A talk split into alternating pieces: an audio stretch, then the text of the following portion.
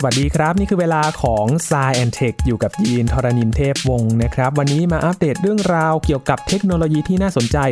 ที่กำลังบูมมากๆเลยนะครับในช่วงการระบาดของโควิด -19 นั่นก็คือเทคโนโลยีการวัดอุณหภูมิร่างกายครับเพราะว่าเป็นส่วนหนึ่งที่จะมาช่วยคัดกรองผู้ป่วยที่อาจจะเข้าข่ายโควิด -19 ได้นะครับปรากฏว่าตอนนี้มีความนิยมมากขึ้นเพราะว่าต้องการที่จะไปติดตั้งโดยเฉพาะในอาคารสถานที่ต่างๆที่คนเข้ามากมายเพื่อที่จะคัดกรองกันวันนี้มารู้จักการทำงานของเทคโนโลยีวัดอุณหภูมิร่างกายกันนะครับว่ามีรูปแบบอะไรบ้างใน Science Tech ครับ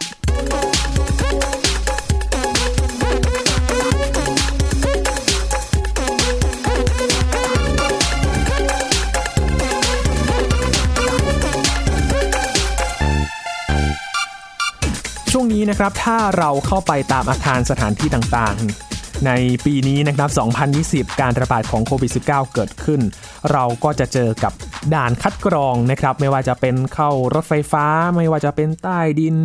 รถไฟฟ้า BTS นะครับหรือว่าห้างสรรพสินค้าต่างๆอาคารใหญ่ๆเราก็จะเจอด่านคัดกรองอุณหภูมิร่างกายกันนะครับว่าเรานั้นมีอุณหภูมิเกินหรือไม่เพราะว่าอุณหภูมิร่างกายเป็นส่วนหนึ่งนะครับที่จะช่วยคัดกรองโควิด -19 ได้ครับ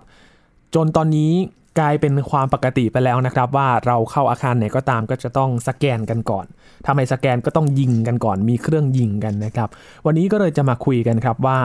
เทคโนโลยีเหล่านี้มีหลักการยังไงบ้างแล้วก็ตอนนี้เนี่ย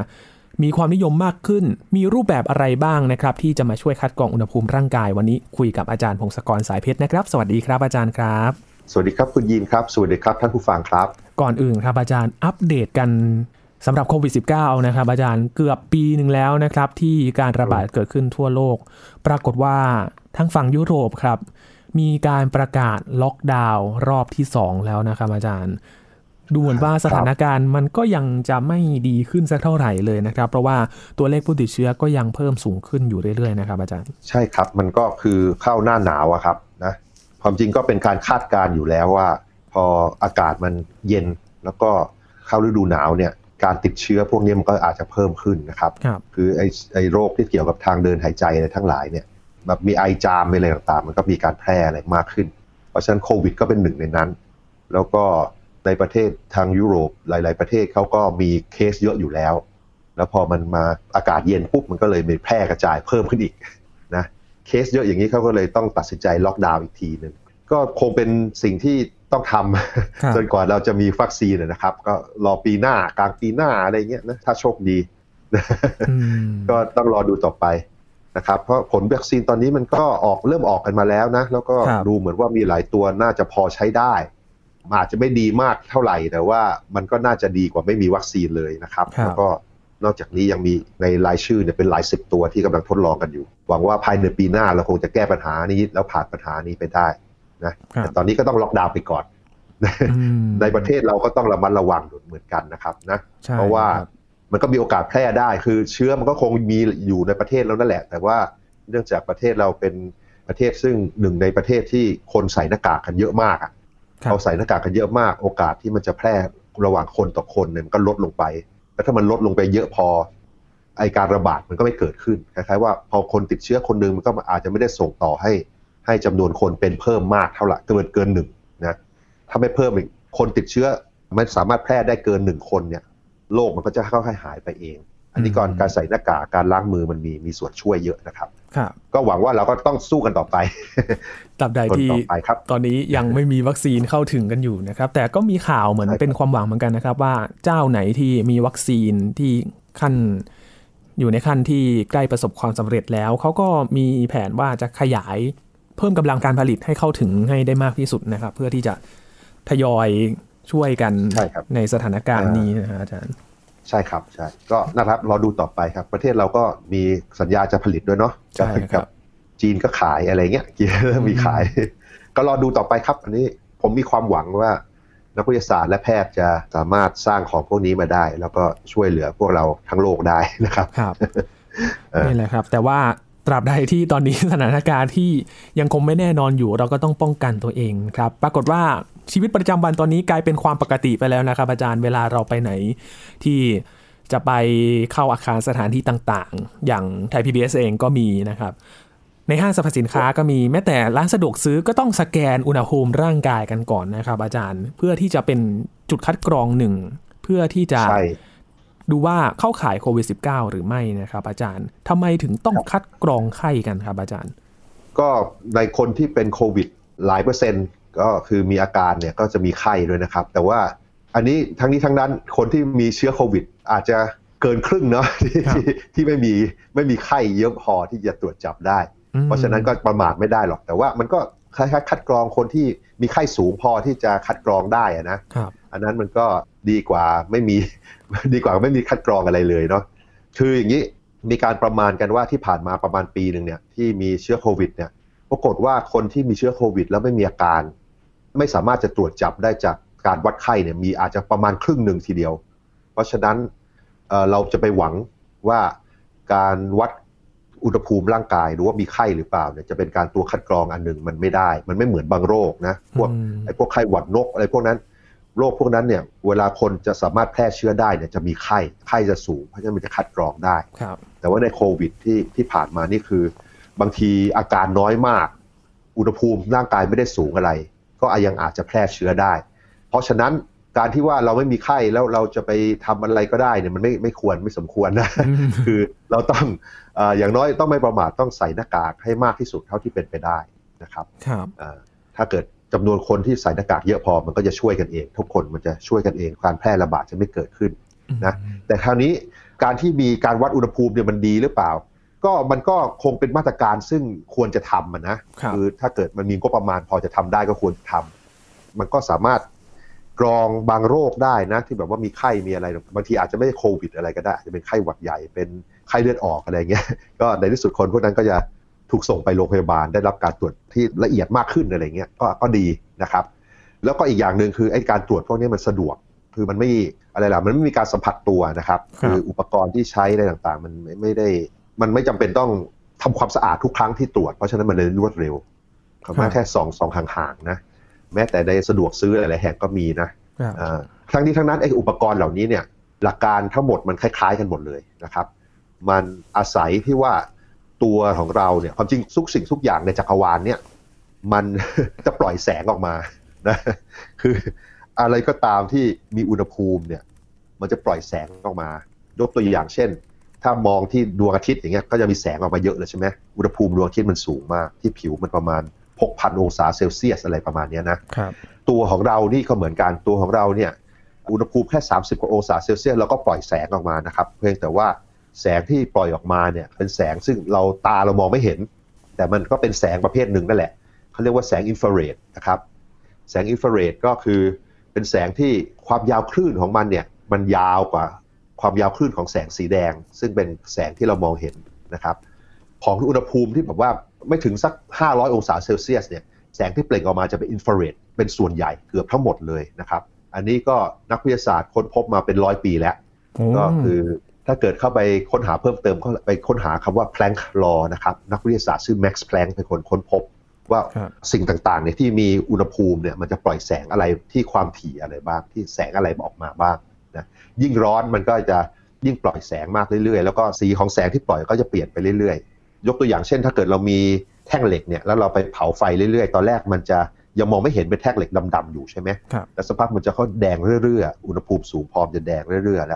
ล้วพอร้อนมากขึ้นมันจะเริ่มเป็นส้มสีส้มๆถ้าร้อนเข้าไปอีกมันจะสีแบบเป็นสีขาวๆแล้วมันสว่างมากๆมองไม่ค่อยเห็น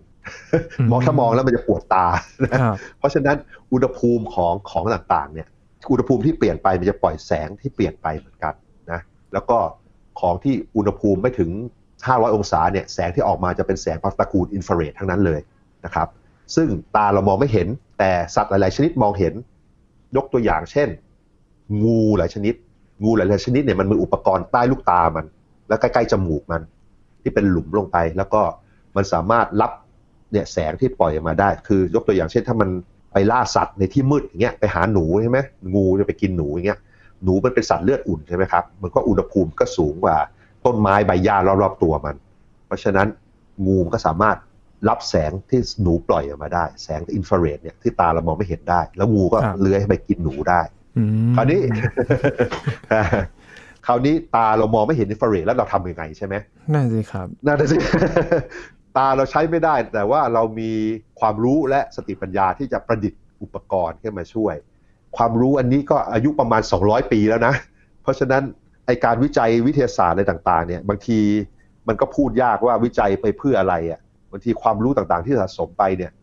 มันมาประยุกต์ใช้ได้หลังจากคนที่ค้นพบตายไปแล้วตั้งนานอะไรอย่างเงี้ย เพราะฉะนั้นมันมีการค้นพบเมื่อประมาณ200 ปีที่แล้วโดยนักวิทยาศาสตร์ชื่อซีเบกนะว่าถ้าเกิดมีโลหะหรือตัวนำไฟฟ้าอะไรก็ได้2ชนิดมาต่อกันแล้วก็ให้ข้างหนึ่งมันร้อนข้างหนึ่งเย็นให้อุณหภูมิมันต่างกันทั้งสองข้างเนี่ยปรากฏว่ามันเริ่มมีกระแสไฟฟ้าวิ่งผ่าน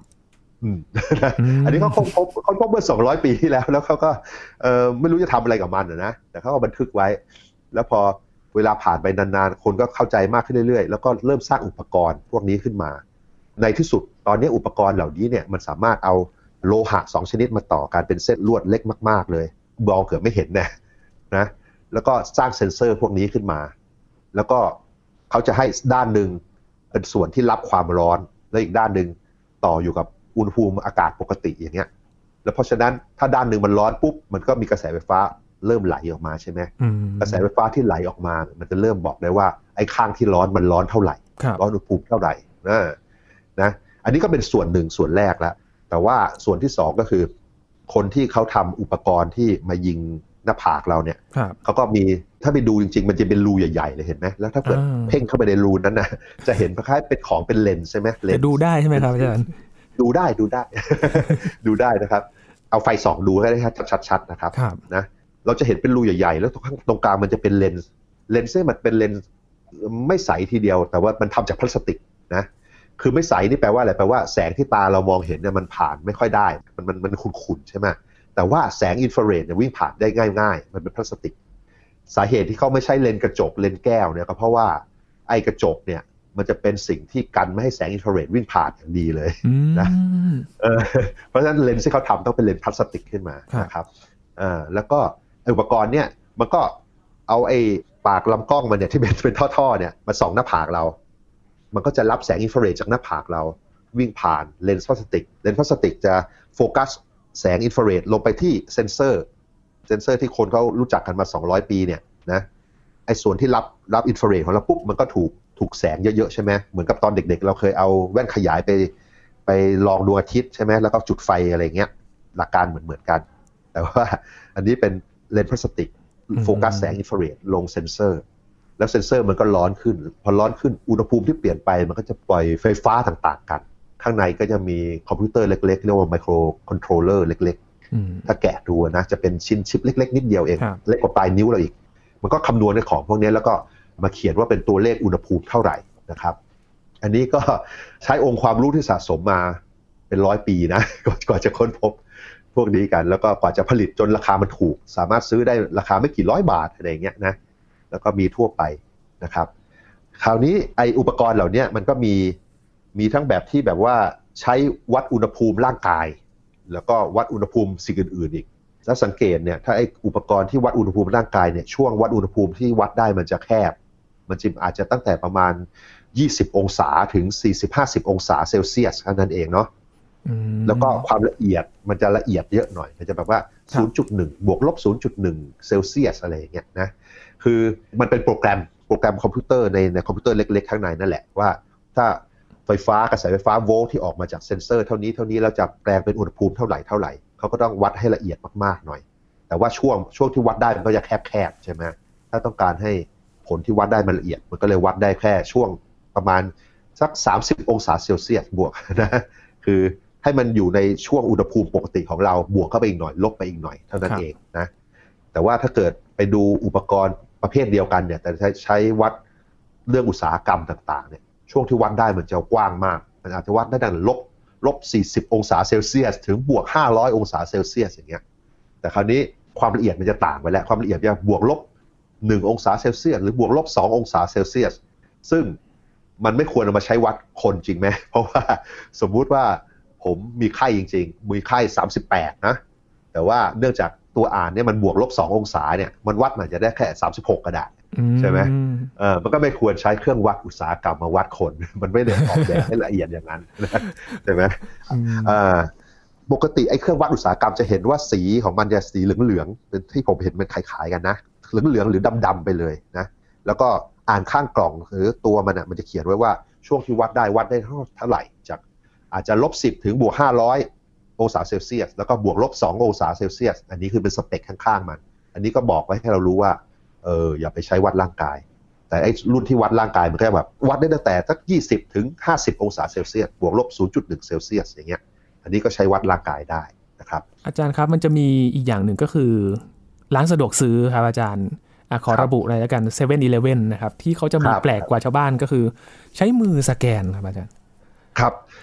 ก็ความจริงหลักการเหมือนกันเปียบเลยนะครับแล้วก็ตอนแรกที่เขาใช้สแกนมือเนี่ยหลายๆคนก็คิดว่ารวมทั้งผมด้วยก็คิดว่าเฮ้ยมันสแกนมือได้เหรอใช่สิครับมันจะช่วยวัดอุณหภูมิได้หรือเปล่าใช่ๆเพราะทุกครั้งก็เราก็วัดที่หุ่นผากแล้วใช่ไหมแต่ปรากฏว่าข้างในเนี่ยเหมือนกันเปียบคือมีท่อมีเลนส์พลาสติกมีเซนเซอร์นี่ผมไม่ได้บอกเรียกว่าอะไรเขาเรียกว่าโทโมไพเขาเรียกเทอร์โมไพนะเผื่อคนไปค้นหาเพิ่มนะก็มีข้างในแล้วก็มีไมโครคอนโทรลเลอร์คำนวณเปลี่ยนจากโวลต์เป็นอุณหภูมิให้นะข้างในเหมือนกันเปียบเลยแต่ว่าแล้วผมก็คิดว่ามันจะใช้ได้เหรอปรากฏผมก็ไปทดลองดูนะเซเว่นข้างบ้านเนี่ยก็ยิงที่มือแล้วก็ยิงที่หน้าผากเทียบกันหลายๆคนมีหลายๆคนเข้าไปดูก็มันได้อุณหภูมิเท่าๆกันนะก็โอเคแหละคงออกแบบมาแล้วคือแบบว่าผมไม่แน่ใจรายละเอียดว่าเขาออกแบบข้างในต่างจากของปกตินิดๆหน่อยๆหรือเปล่าแต่ว่าไอ้สิ่งที่วัดที่หน้าผากกับที่มือเนี่ยมันวัดเท่ากันก็ไม่เลวทีเดียวนะก็อันนี้ก็ดีเพราะว่ามันห่างกันไงแค่เพราะว่าถ้าเกิดวัดที่มือได้แล้วมันได้ตรงเท่ากับวัดที่หน้าผากมันก็ดีในเชิงที่ว่าเรามีโซเชียลดิสแทนซ์เพิ่มขึ้นอีกหน่อยใช่ไหมคือสมมติว่าวัดที่หน้าผากแล้วสมมติว่าคนที่มีติดเชื้อแล้วเขาจามนิดหน่อยไวรัสมันก็เด่นไปติดที่เครื่องวัดได้ใช่ไหมแล้วถ้าเกิดเราเอาหน้าเข้าไปใกล้ๆไอ้เครื่องวัดมันก็มีโอกาสเพิ่มขึ้นอีกหน่อยที่แบบว่าอาจจะได้เชื้อนะแต่ถ้าเกิดมันวัดที่มือแล้วมันยิ่งห่างเข้าไปอีกมันก็มันก็โซเชียลดิสแทนซ์มันมากขึ้นมันก็ลดโอกาสติดไปอีกหน่อยนึงแล้วก็น่าจะเร็วด้วยเนาะคือวิ่งผ่านก็เอามือโบกเลยมือแปะไว้เลยครับหลักการเหมือนกันครับหลักการเหมือนกันเลยครับแต่ทีนี้ครับอาจารย์มันก็มีคำถามว่ามันจะช่วยวัดได้จริงหรือเปล่ามีประสิทธิภาพจริงหรือเปล่าอย่างที่สหรัฐครับก็มีคำถามว่าอย่างทาง FDA ทางอย.ของสหรัฐนะครับเขาก็แนะนำว่าถ้าจะติดตรงที่สแกนเยอะๆแบบนี้นะครับแบบหลายๆคนแบบนี้เนี่ยอาจจะคัดกรองได้ไม่หมดหรือเปล่าแบบนี้ครับอาจารย์มันไม่ได้ครับมันคัดกรองไม่ได้หมดอยู่แล้วครับเพราะว่าคืออย่างที่กล่าวไปคือคนที่มีเชื้อไวรัสเนี่ยหลายๆคนไม่มีอุณหภูมิเปลี่ยนเลยเพราะฉะนั้นพวกนี้ก็จะเป็นคนที่แพร่เชื้อใช่ไหมโดยที่อาจจะไม่รู้ตัวเลยก็ได้ดังนั้นสิ่งเดียวที่จะพอช่วยได้ซึ่งประเทศเราทำดีแล้วเนี่ยคือการใส่หน้ากากเยอะๆนะคือการใส่หน้ากากนี่มันเหมือนกับการฉีดวัคซีนแบบนึงนะคือในเชิงที่ว่ามันลดการติดต่อเข้าไปเลยจริงไหมคือสมมุติว่าเขาไม่ใส่หน้ากากแล้วก็คนไปอยู่ใกล้ๆกันโอกาสติดตีว่า 50% อย่างเงี้ยแล้วถ้าใส่หน้ากากมันเหลือแค่ 10% อย่างเงี้ยอัตราการแพร่กระจายของเชื้อมันจะต่างกันเยอะมากนะเพราะฉะนั้นมันเป็นสิ่งที่พอจะทำได้คือก็นั่นแหละคืออย่าหวังว่าไอ้การคัดกรองแบบนี้มันจะได้ผลอะไรมากมายคือมันได้ผลบ้างแหละในกรณีที่มีไข้แต่ว่าสำหรับคนที่ไม่มีไข้มันก็ทำอะไรไม่ได้นะก็ต้องใช้วิธีอื่นๆที่เราต้องดูแลตัวเองแหละที่ประเทศเราทำมารัฐบาลบอกให้ทำเนี่ยนั่นคือสิ่งที่ใช้ได้และควรจะทำต่อไปนะครับจะเห็นว่ารูปแบบของเทคโนโลยีตัวสแกนอุณหภูมินะครับกลายเป็นว่าบูมมากๆเลยนะครับช่วงนี้เป็นการกระตุ้นกลายเป็นเหมือนของที่ต้องมีเลยนะครับอาจารย์พอมีเรื่องของอุณหภูมิที่เป็นจุดหนึ่งที่จะมาช่วยคัดกรองเบื้องต้นก็มีหลายรูปแบบเหมือนกันนะครับอย่างที่เราคุยกันก็มีทั้งตัวอินฟราเรดแล้วก็มีเครื่องยิงแบบนี้นะครับอาจารย์รูปแบบต่างๆแบบนี้มันมีเรื่องของมาตรฐานไหมครับอาจารย์ของเครื่องมือเหล่านี้ที่แบบว่าบางทีอาจจะไม่ได้มาตรฐานหรือเปล่ามีคำถามเรื่องนี้เกิดขึ้นกันไหมครับคือมันจะมีอุปกรณ์ซึ่งหลายๆยี่ห้อเนี่ยมันใช้เซ็นเซอร์ตัวเดียวกัน เพราะฉะนั้นไอ้เซ็นเซอร์ตัวเนี้ยตัวที่ถูกๆแล้วก็ขายกันทั่วไปมันมีไม่กี่ยี่ห้อนะแล้วก็พวกเนี้ยเขาเรียก calibrate มาคือคำนวณไว้ดีพอสมควรแล้วว่าอินฟราเรดเข้าไปเท่านี้อุณหภูมิเปลี่ยนเท่านี้ จะทำให้สร้างโวลต์มาเท่านี้แล้วก็จะอ่านเป็นอุณหภูมิเท่าไหร่เนี่ยมันถูกต้องดีพอสมควรเลยสังเกตว่าถ้าเกิดเอาหลายๆอันมาช่วยกันวัดนะอุณหภูมิมันไม่ต่างกันเท่าไหร่หรอกนะคืออาจจะต่างกันสัก1องศาอะไรอย่างเงี้ยนะเพราะฉะนั้นแต่ละอันก็ใช้ได้พอใช้ได้การใช้แล้วก็ถ้าเกิดมาเทียบกับมาตรฐานจริงๆคือมาตรฐานอีกอันหนึ่งคือแบบว่าใช้เทอร์โมมิเตอร์ที่แบบว่าต้องไปติดกับตัวใส่ลิ้นอมในปากอะไรอย่างเงี้ยนะอันนี้ก็อุณหภูมิก็ไปในทางเดียวกันก็เป็นตัวเลขที่เชื่อถือได้พอสมควรนะครับไอเซนเซอร์พวกนี้สามารถซื้อได้ราคาไม่กี่บาทเองนะถ้าเกิดคนที่ต่อวงจร Arduino อะไรพวกนี้ไอพวกเมกเกอร์ทั้งหลายเนี่ยที่แบบผลิตสร้างนู่นสร้างนี่เล่นเนี่ยสามารถสั่งซื้อมาได้แล้วก็ต่อวงจรเขียนโปรแกรมง่ายๆแล้วมันก็จะวัดอุณหภูมิให้เราเลยมันคือมันวัดปริมาณอินฟราเรดแสงต่างๆนะว่ามันแผ่มาจากของที่เราสนใจอุณหภูมิมันเนี่ยแล้วมันก็คำนวณให้ว่าเป็นเท่าไหร่ได้อันนี้ก็เป็นโปรเจกต์ให้เด็กๆทดลองทำก็ได้นะอันนี้ทดลองได้ นะครับตัวเซ็นเซอร์อาจจะหลักไม่กี่สิบบาทอะไรเงี้ยใช่ไหมโอ้จริงเหรอออเดอร์นะครับใช่ครับถูกครับถูกโอ้ประกอบกันเองได้เลยสิครับอาจารย์เลยได้ครับได้เป็นโปรเจกต์ไซเอนซ์โปรเจกต์ได้นะครับอ๋อทดลองแบบทำในห้องเรียนทำในคลาสนี้ก็ได้ใช่ไหมครับอาจารย์ได้ครับเขาเรียกว่าถ้าเกิดไปค้นหาดูนะครับเขาเรียกว่า non-contact temperature sensor ครับ non-contact ก็คือไม่มีการแตะกันไม่มีการจับกัน non-contact temperature ก็อุณหภูมิ sensor ก็คือ sensor นะเราไปเสิร์ชดูครับก็ซื้อได้ตัวเล็กๆครับตัวอาจจะเล็กกว่าปลายนิ้วเราอ๋อจริงเหรอครับครับใช่ครับมันเหมือนชิปตัวเล็กๆครับครับนะครับนอกจากเอาไปวัดอุณหภูมินี้สามารถเอาไปทดลองหรือว่าไปประกอบเป็นอะไรได้อย่างอื่นไหมครับอาจารย์มันจะมันวัดอะไรได้บ้างเนาะ คือมันจริงๆมันวัดปริมาณรังสีคือแสงที่สิ่งต่างๆเปล่งออกมาที่แบบว่าในช่วงอินฟราเรดครับนะคราวนี้จะไปทำอะไรต่างๆนี่ก็ต้องไปประยุกต์กันผมก็คิดไม่ค่อยออกนอกจากไปวัดอุณหภูมิอะแต่ว่าอาจจะไปทดลองในโปรเจกต์การผลิตอะไรต่างๆอะไรเงี้ยสมมุติว่ามีของเค้กขนมอะไรต่างๆของเราที่วิ่งไปวิ่งมาเงี้ยแล้วอุณหภูมิมันต้องเป็นเท่าไหร่อันนี้ตัวนี้อาจจะช่วยควบคุมอะไรก็ได้เนาะก็ลองไปทำพวกนั้นดูอ๋อนึกถึงตอนทำขนมเลยนะครับที่เอาไปเสียบว่าในอุณหภูมินี้ได้หรือเปล่าอะไรอย่างนี้ข้างในนี้สุดพอหรือเปล่าครับของประมาณนั้นครับของที่เราต้องการวัดอุณหภูมิอะไรอย่างเงี้ยก็สามารถไปประยุกต์ได้ต้องลองดูครับอันนี้จินตนาการผมก็จำกัดแต่ว่าเด็กๆน่าจะจินตนาการยิ่งมากกว่าครับ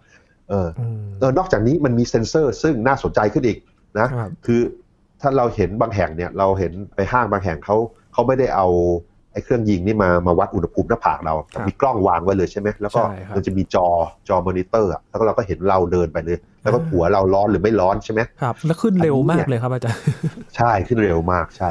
อันนี้มันก็เป็นเซ็นเซอร์อีกอันนึงเซ็นเซอร์อันนี้เนี่ยมันก็ทำงานรับแสงอินฟราเรดเข้าไปเหมือนกันแล้วก็อินฟราเรดที่เข้าไปเนี่ยมันจะทำให้จุดแต่ละจุดในเซ็นเซอร์อุณหภูมิต่างๆกันอุณหภูมิร้อนหรือเย็นต่างกันขึ้นกับปริมาณอินฟราเรดที่ไปชนมันนะครับตรงไหนร้อนเซ็นเซอร์ตรงนั้นก็จะมีความต้านทานเปลี่ยนไปความต้านทานกระแสไฟฟ้าเปลี่ยนไปอันนี้เขาค้นพบเป็น100 ปีที่แล้วนะอันนี้กว่าจะมาผลิตเป็นของวิเศษตอนนี้ก็เวลาผ่านไปเยอะเลยนะอันนี้เขาเรียกว่าโบโลมิเตอร์นะลองไปเสิร์ชดูถ้าเกิดใครจะไปประกอบอะไรเงี้ยตอนนี้เนี่ยเขาผลิตมาเป็นชิปเป็นเหมือนเป็นเซ็นเซอร์ของกล้องนะครับเหมือนกล้องดิจิตอลเนี่ยถ้าเกิดเราเคยเปิดกล้องดิจิตอลดูจะเห็นเป็นชิปสี่เหลี่ยมใช่ไหมเขาเรียกว่าจุดเล็กๆเขาเรียกพิกเซลเนี่ยแล้วก็ไอในกล้องดิจิตอลเนี่ยเขาเรียกว่าจำนวนพิกเซลมันเป็นล้านๆเลยอะแต่ว่าเป็น8เมกะพิกเซล12เมกะพิกเซล24เมกะพิกเซลใช่ไหมจำนวนคือ24ล้านพิกเซลอย่างเงี้ยแต่ว่าปรากฏว่าไอเซนเซอร์โบโลมิเตอร์เนี่ยที่วัดอินฟราเรดเนี่ยปรากฏว่าจำนวนพิกเซลมันไม่เยอะเท่าไหร่ตอนนี้ที่ขายราคาเป็นหลักพันบาทเหมือนกันนะเซ็นเซอร์มันก็คือขนาดแค่320x240พิกเซลหรือแค่ 60,000 กว่าจุด 60,000 กว่าพิกเซลไม่ใช่เป็นล้าน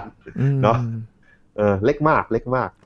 นะภาพที่ได้เนี่ยมันเลยหยาบๆจะสังเกตถ้าเกิดครั้งต่อไปที่ไปเห็นไอ้พวกเซ็นเซอร์ที่ห้างที่ใช้กล้องพวกนี้ลองดูภาพเราเนี่ยตัวอุณหภูมิต่างๆมันจะเป็นบล็อกสี่เหลี่ยมใหญ่แสดงว่ามันไม่ละเอียดเท่าไหร่นะคือตอนนี้ละเอียดก็แค่ได้320x240เนี่ยภาพเนี่ยมันก็เป็นบล็อกนะ แล้วก็ตอนนี้ที่แพงหน่อยก็อาจจะ 1,024 × 768นั่นก็ราคาขึ้นไปสูงเลยล่ะแต่ว่าข้อดีของเทคโนโลยีคือของแพงสมัยเนี้ยรอสัก5 ปี 10 ปีมันจะเดี๋ยวก็ถูกเองใช่เพราะมันผลิตด้วยซิลิคอนผลิตด้วยอะไรเนี่ยมันเป็นโรงงานเนี่ยมันทำให้ถูกได้แล้วถ้าเกิดคนใช้เยอะๆเนี่ยอีกหน่อยเราอาจจะมีเซ็นเซอร์พวกนี้ราคาไม่กี่ร้อยบาทแล้วมันเล่นกันนะมันเล่นกันมันเล่นใช่มาต่อโครงงานอะไรเงี้ยนะก็สามารถวัดอุณหภูมิพร้อมๆกันทั้งกล้องเลยอ่ะกล้องสายถ่ายรูปอะไรได้ก็วัดอุณหภูมิได้ทั้งหมดอะไรเงี้ยนะแต่ตอนนี้ยังแพงอยู่แล้วก็กล้องราคาถูกก็เป็นหมื่นแล้วอ่ะก็ยังแพงเนาะต่อไปเพราะมันเซ็นเซอร์มันยังไม่ค่อยดีไม่ค่อยละเอียดแล้วก็ยังไม่ค่อยแพร่หลายถ้าเกิดมันแพร่หลายแล้วมีการแข่งขันผลิตมากขึ้นมันในที่สุดมันก็จะดีขึ้นถูกลงนะแล้วก็เราก็ยังมีของมาทดลองได้มากขึ้นครับก็ถ้าใครสนใจลองไปเสิร์ชดูครับเรื่องโบโลมิเตอร์นะครับจะเห็นได้ว่าพอเทคโนโลยีจริงๆมันก็มานานแล้วนะครับพอถึงเวลานี่อยู่ๆจะบูมก็บูมเฉยเลยนะครับต้องใช้สถานการณ์แล้วก็เวลามาช่วยว่าได้เห็นการใช้มากขึ้นนะครับน่าจะหลังจากโควิด-19 ยินว่าน่าจะมีกันเป็นปกติไปเลยนะครับอาจารย์เป็นแบบคัดกรองขั้นต้นสำหรับทุกอาคารสถานที่เพื่อที่จะดูครับใช่ผมคิดว่าก็นั่นแหละคงจะอยู่แล้วกับเราไปอีกอย่างน้อยหลายปีอ่ะครับก็ดีครับก็ดีมันก็คัดกรองโรคอื่นๆได้ด้วยพวกไข้ทั้งหลายกลายเป็นว่าสิ่งเหล่านี้เข้าถึงง่ายมากขึ้นเลยนะครับอาจารย์ครับใช่ครับราคาถูกนะครับครับนี่ก็ได้เห็นถึงความต้องการนะครับจากสถานการณ์โควิด-19 เป็นอีกหนึ่งเทคโนโลยีครับที่ถูกโควิด-19 กระตุ้นให้ถูกนำมาใช้กันแพร่หลายมากขึ้นเพื่อที่จะได้คัดกรองนะครับเป็นส่วนหนึ่งที่จะหาความเสี่ยงของการเป็นโควิด-19 ในแต่ละสถานที่ที่เกิดขึ้นนะครับเราได้เห็นกันบ่อยมากขึ้นเป็นเรื่องปกติในชีวิตประจำวันกันเลยนะครับสำหรับเทคโนโลยีวัดอุณหภูมิร่างกายนะครับช่วงนี้ขอบคุณอาจารย์พงศกรสายเพชรมากๆเลยนะครับยินดีครับสวัสดีครับครับนี่คือ Science Tech ครับคุณผู้ฟังติดตามรายการกันได้ที่ thaipbspodcast.com นะครับรวมถึงพอดแคสต์ช่องทางต่างๆที่คุณกำลังรับฟังอยู่อัปเดตเรื่องราววิทยาศาสตร์เทคโนโลยีและนวัตกรรมกับเราได้ที่นี่ทุกที่ทุกเวลาเลยครับช่วงนี้ยีนทรณินเทพวงศ์พร้อมกับอาจารย์พงศกรสายเพชรลาไปก่อนนะครับสวัสดีครับ